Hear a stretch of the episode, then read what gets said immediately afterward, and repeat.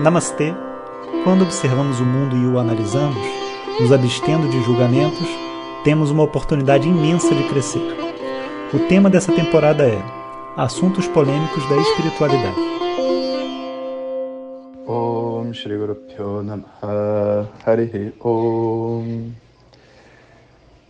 Bom dia pessoal, eu não costumo mandar áudio no domingo, mas esses últimos dois dias, como teve a hora do chá e a gente está mudando de tema, eu tinha dado um break, mas eu acabei de perceber aqui que teve uma pergunta que eu não respondi.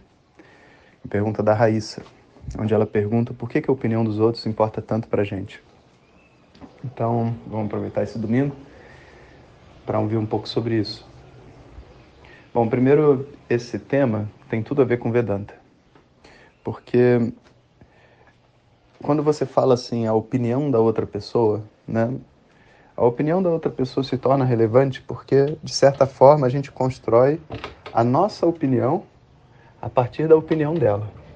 Se uma pessoa tem uma opinião sobre nós e a gente, sei lá, discorda dessa opinião e, e simplesmente não, não compactua dela, ela não nos afeta, né? Porque, tipo, pensa bem, a pessoa fala, ah, eu, eu não gosto do, do seu cachorro. O problema é teu, eu gosto do meu cachorro, né?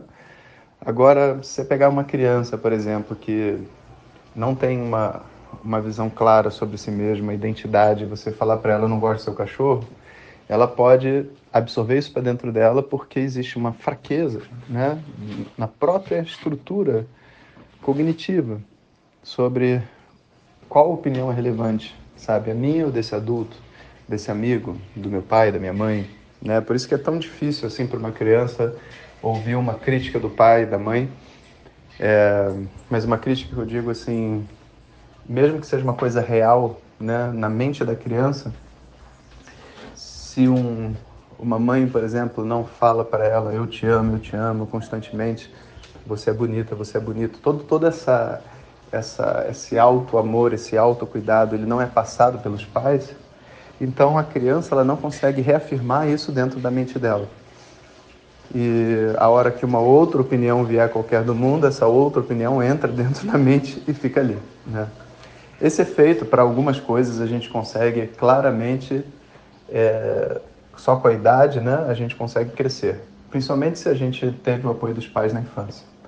Mas certas coisas, certos buracos que ficam na nossa personalidade, por mais que a gente esteja mais velho, a gente continua suscetível à opinião das outras pessoas. E basicamente vem porque eu não tenho uma visão clara sobre esse assunto para mim. Ou seja, eu para mim mesmo não consigo, é, vamos dizer assim, eu para mim mesmo eu não consigo saber o que eu sou diante daquele determinado aspecto da minha vida. Como se fosse assim um pintor que tem dúvidas sobre o seu trabalho, quando alguém elogia ele fica feliz. Um, um outro artista que tipo assim é muito seguro sobre o seu trabalho, quando alguém não gosta do trabalho dele, ele diz ok. Até posso perguntar, né? Por que, que você não gosta? De repente tem alguma coisa que eu posso melhorar, mas assim, não existe algo dentro dele que se choca e ele fica triste. Então, essa opinião dos outros, o reconhecimento dos outros, reconhecimento profissional, parabéns, não sei o quê, tudo isso se torna relevante porque existe um senso dentro de nós de ser uma pessoa pequena.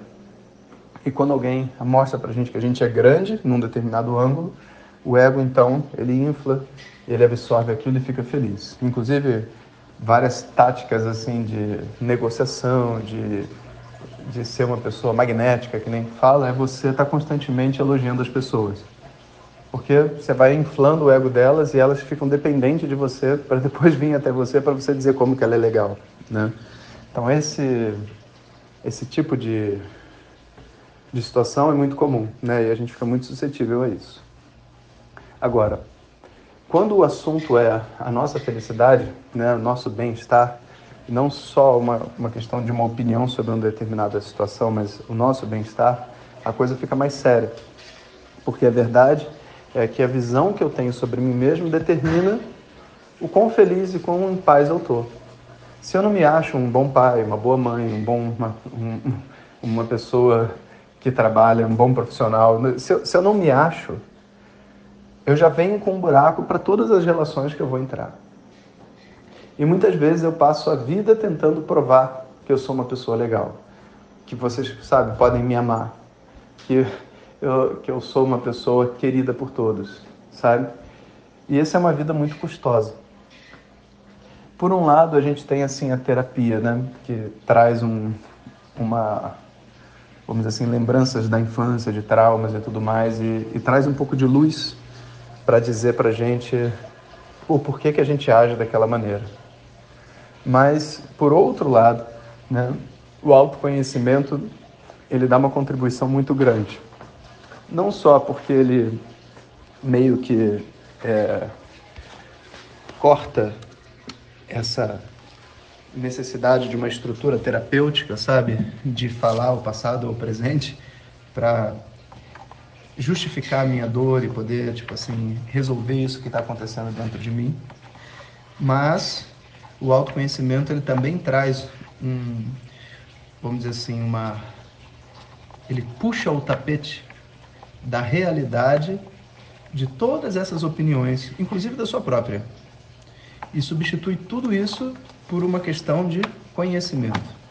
Porque a verdade é que opinião só é importante quando não existe um conhecimento claro sobre um assunto.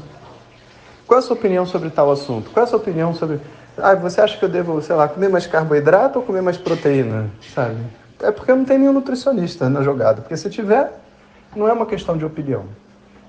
Então, opiniões, visões se tornam relevantes porque não há conhecimento.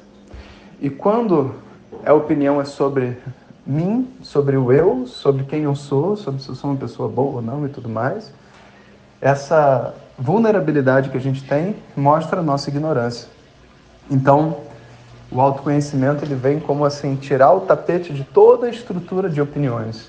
Porque a verdade é o seguinte, sabe, se eu sou uma pessoa legal, se eu sou realmente uma pessoa amável, eu sou e pronto.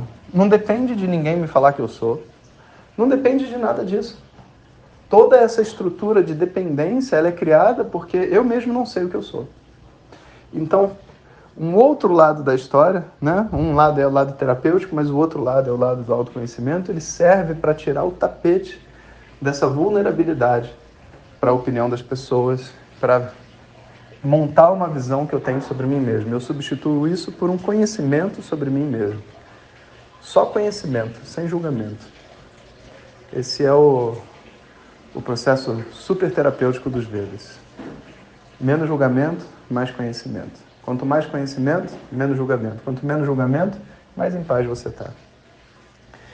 É isso aí, pessoal. Amanhã a gente começa então com o nosso novo tema: Sânscrito, o caminho secreto dos Vedas. Hariom.